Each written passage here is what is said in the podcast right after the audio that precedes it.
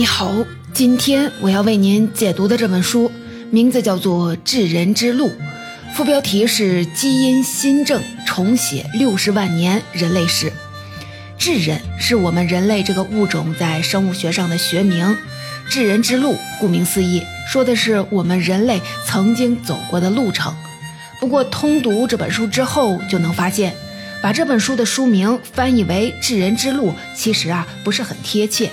本书的德文原版的书名直译过来应该是《基因之旅：关于我们和我们祖先的故事》。这个名字啊，更能概括全书的真正内容。没错，这本书就是通过基因的视角来为我们讲述我们和祖先的迁徙故事。这时候，可能有朋友就会问了：基因和人类的迁徙有什么关系呢？为什么要通过基因来讲述迁徙呢？其实啊，这也是没有办法的办法。我们都知道，人类最早起源于非洲，但后来人类是怎么从非洲扩散到全世界的？不同地区的人群都是如何逐渐的融合形成的？换句话说，我们到底是从哪儿来的呢？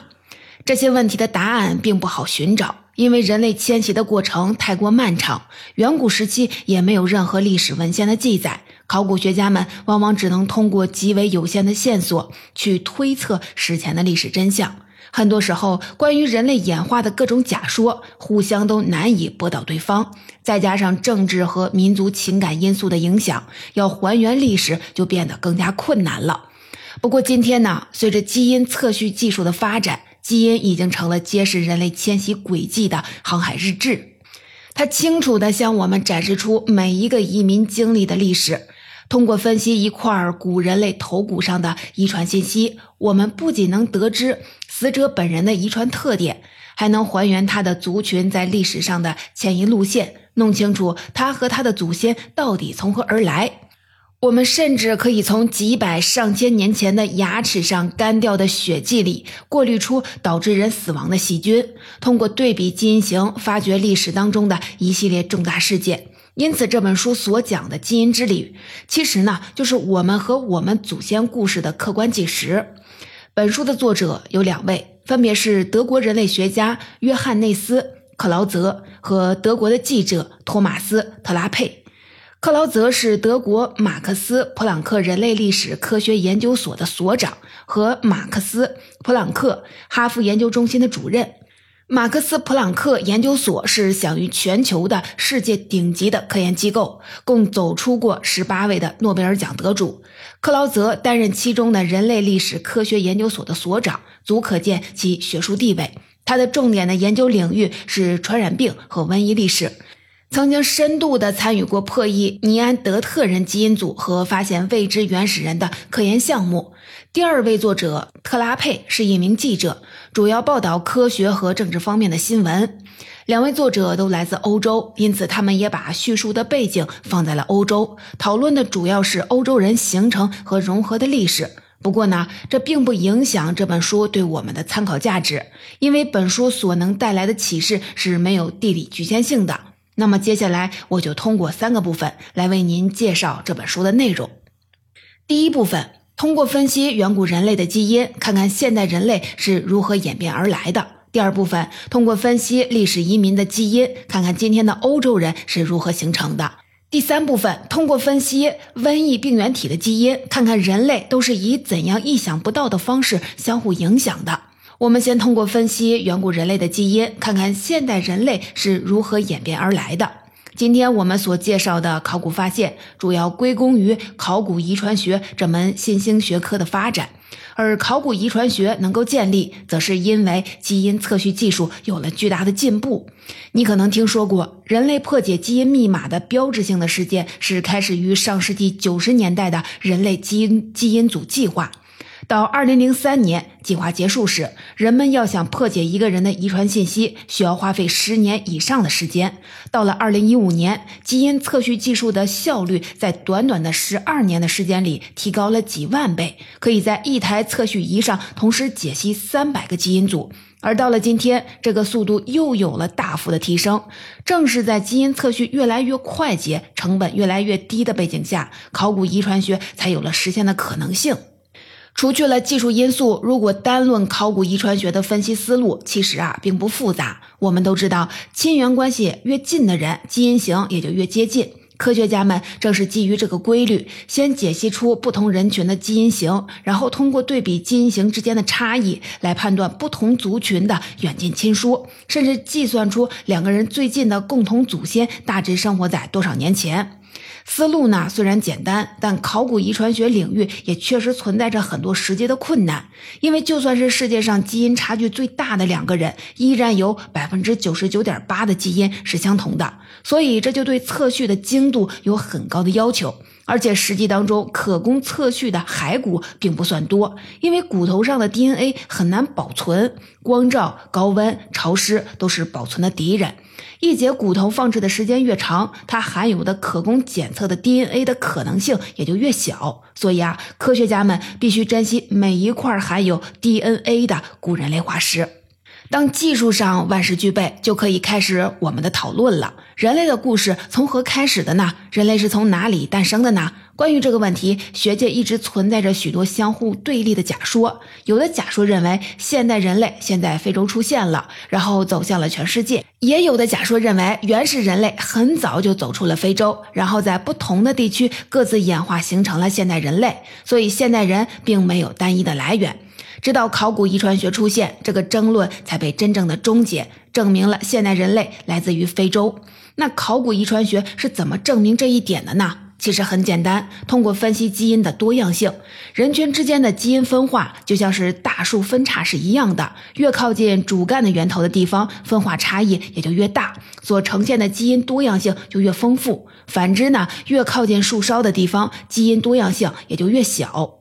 虽然在我们的一般印象里，非洲人是个整体，尤其是撒哈拉以南非洲的人群都是典型的黑人，但其实非洲的人类基因多样性才是全世界最丰富的。非洲之非洲人之间的基因差距也是最大的。比如说，同样是非洲居民，东非人和西非人的基因差异能达到欧洲人和东亚人之间差别的两倍。丰富的基因多样性无可置疑地证明了人类其实来自于非洲。人类的故事开始于非洲，但并没有局限于非洲。那么走出非洲之后，人类又经历了哪些故事呢？要想说清接下来的故事，我们得先了解历史上曾经共同的三个不同的人种。第一个人种学名叫做智人。咱们现代人类都属于智人，另外的两个人种今天啊都已经消失了。一个是尼安德特人，他们最晚生活在距今两三万年前，主要分布在欧洲；另一个是丹尼索瓦人，他们也生活在同一时期，主要分布在亚洲。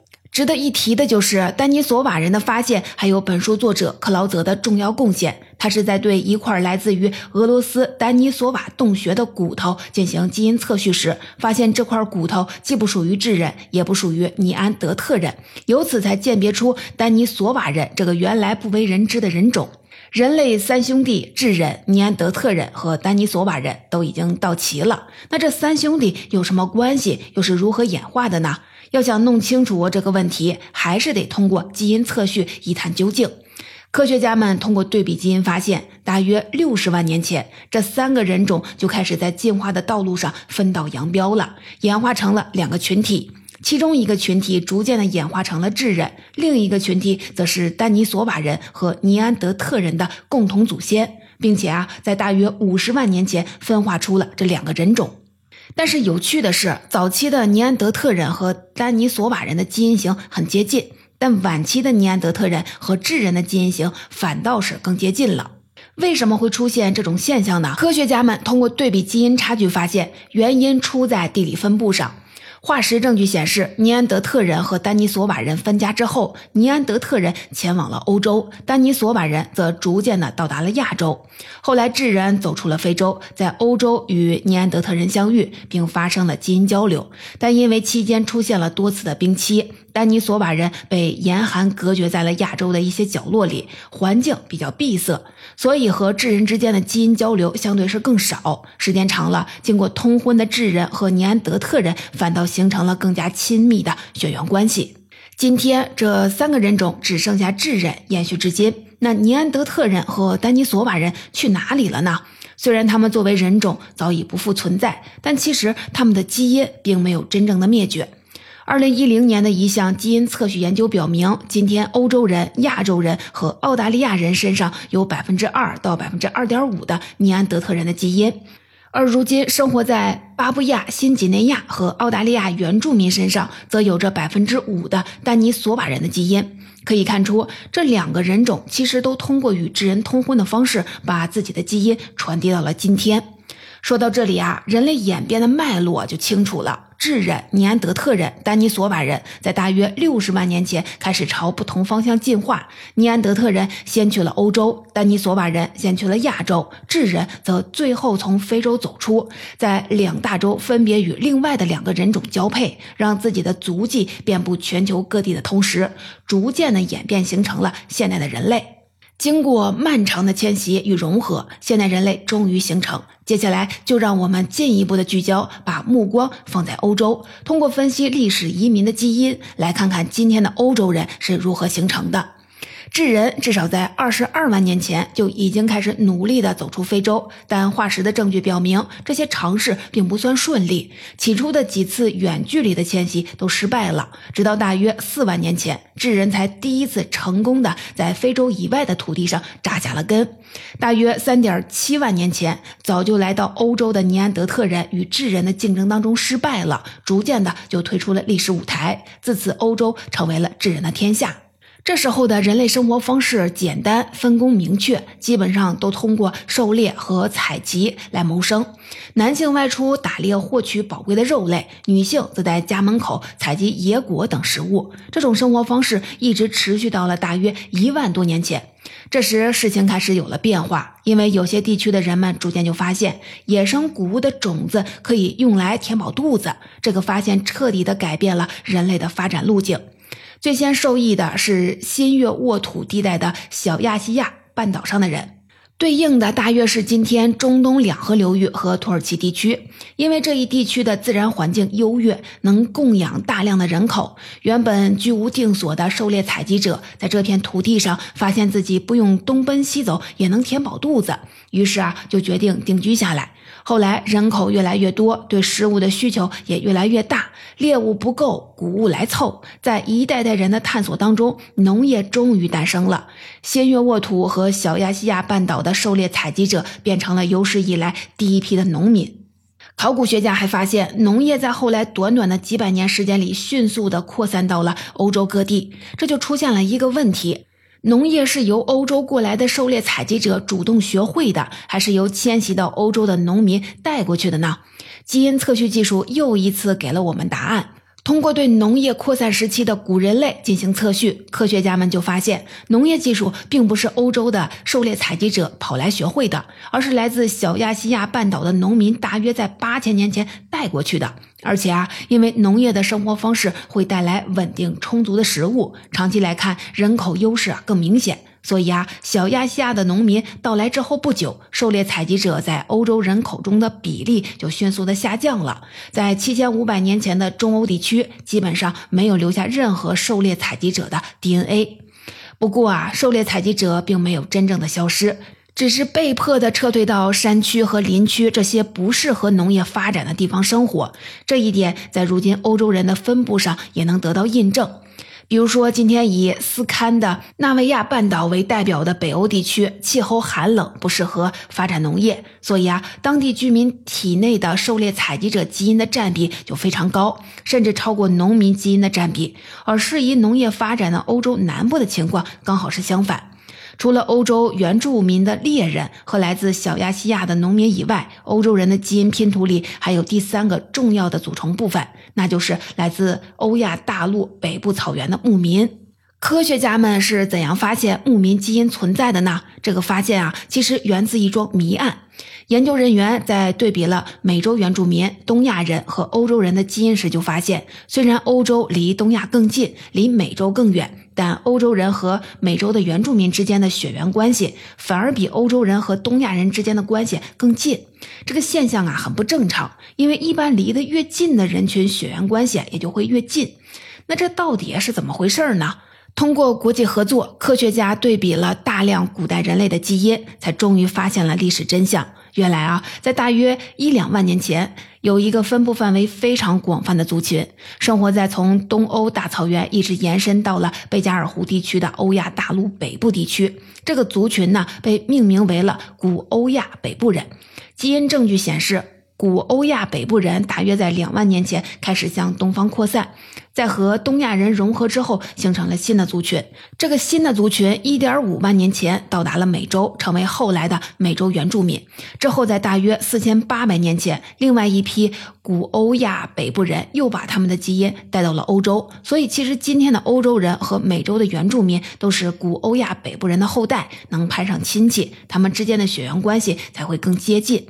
但是啊，这次的迁徙也有一个不同寻常的地方，那就是科学家们就发现，欧洲人的基因版图在很短的时间里就被草原移民大幅度的改变了。需要说明的是，这些草原移民都来自于东欧的大草原，他们的祖先不仅包含了古欧亚北部人，也包含了从新月沃土东部，也就是今天伊朗境内迁徙而来的人。这两类人群在东欧大草原上汇合后。共同往西向欧洲进军。这一时期的人类基因显示，在大约的五千年前，欧洲人体内还没有草原移民的基因。但仅仅过了不到两百年，草原移民基因在欧洲人体内所占的比例就已经非常高了。这期间发生了什么呢？这个问题呀很难回答，因为某些未知的原因，科学家们至今没有找到四千八百年前到五千年前来自中欧地区的可供测序的 DNA。不过啊，如此巨大幅度的基因波动，只有两种可能性：一是当时迁徙到欧洲的草原移民人口的数量极大；二是当时中欧地区的人口稀少，少量移民就能大幅的改变基因比例。在当时的交通条件下，大规模的人口迁徙显然不太现实，所以唯一合理的解释就是，草原移民来到欧洲时，欧洲的人口非常的稀少，而且确实有许多的迹象显示出了这一点。关于这个话题啊，我们稍后的再聊。话说回来，这批草原移民对欧洲的影响有多大呢？作者告诉我们，影响非常大。草原移民改变了今天百分之七十的德国人的基因组，百分之九十的英国人的基因组。正是新来的草原移民赶走了大不列颠岛上的原来的巨石阵的主人，后来就成为了英国人的祖先之一。总体来看。狩猎采集者和草原移民的基因今天主要在欧洲北部地区占据着主导地位，而农民基因则主要在西班牙、法国南部和意大利等地区占据了主导地位。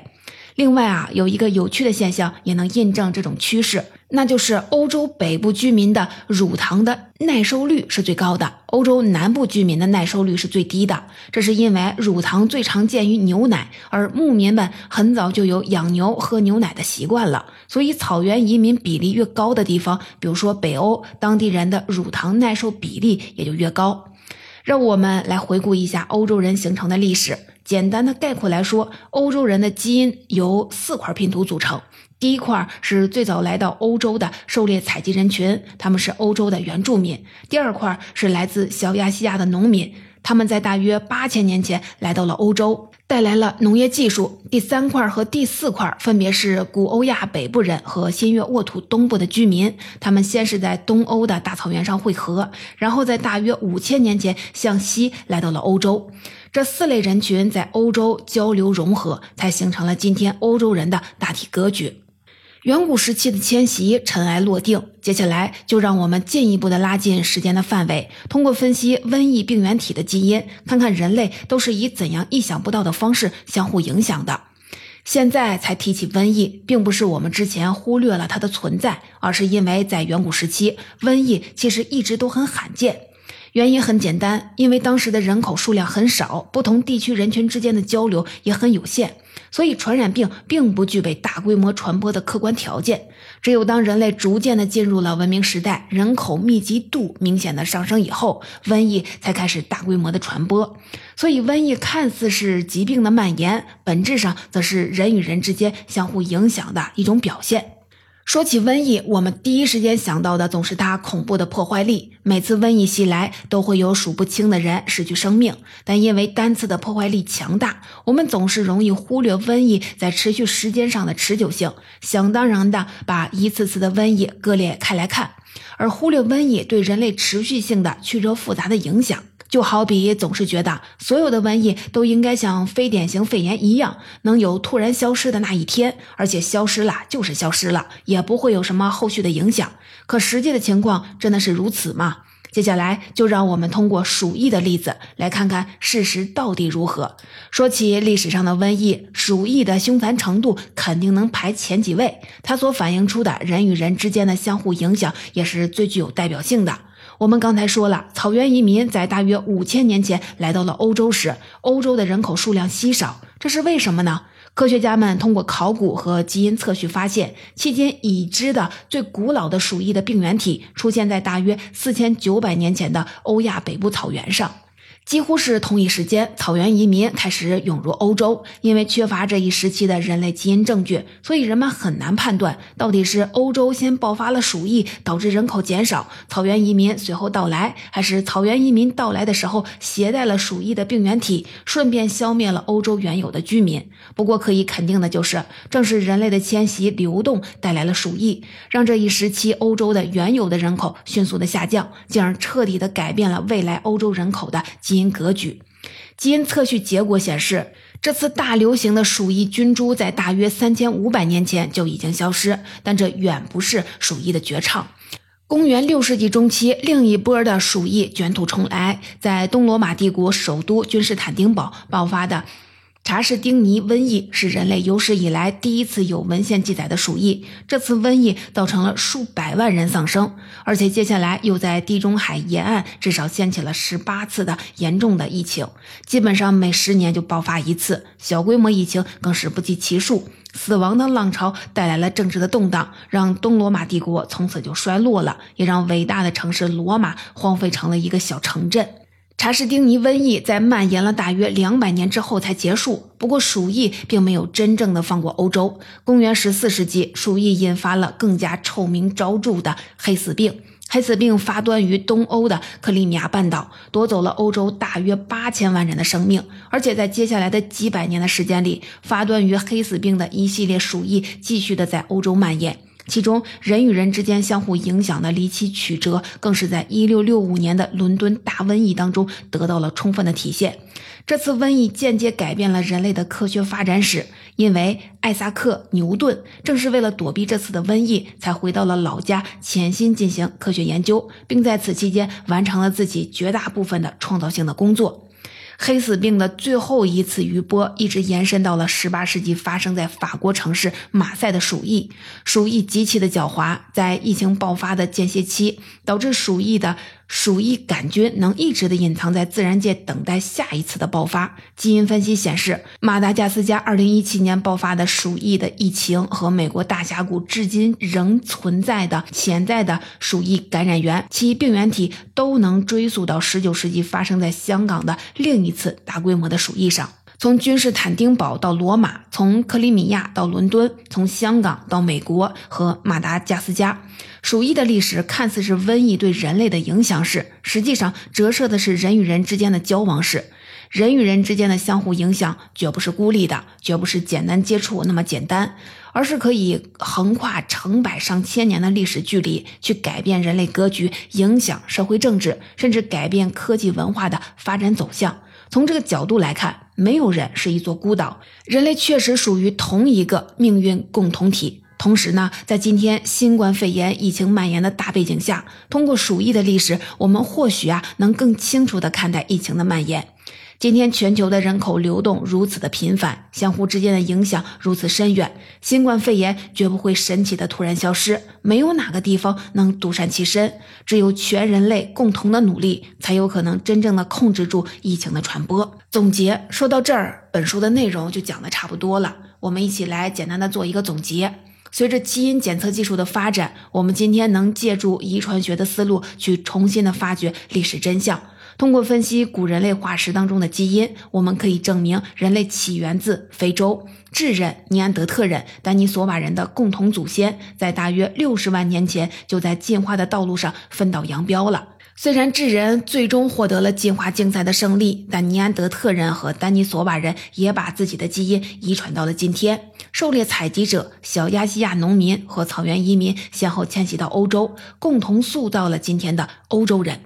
随着全球人口的增长，瘟疫蔓延的趋势越发的明显。鼠疫等疾病曾给人类带来了深重的苦难，但它们的存在也揭示了不同地区人群之间的深刻影响，启示我们人类其实是一个整体，命运彼此的紧密相连。基因不会骗人，它忠实地记录了历史当中的每一次演变和迁徙。除了还原历史，考古遗传学还能给我们带来更多的思考。比如说，在西方世界，有人认为每个民族都应该保持自己种族的纯洁性，防止移民的入侵。但基因证据一次次地告诉我们，所有的人都是移民，所有种族都是在不断的迁徙和融合当中形成的。种族之间从来没有什么不可逾越的基因界限，封闭和僵化从来不是人类的选择，是自由的迁徙塑造了今天的我们。我们生而自由。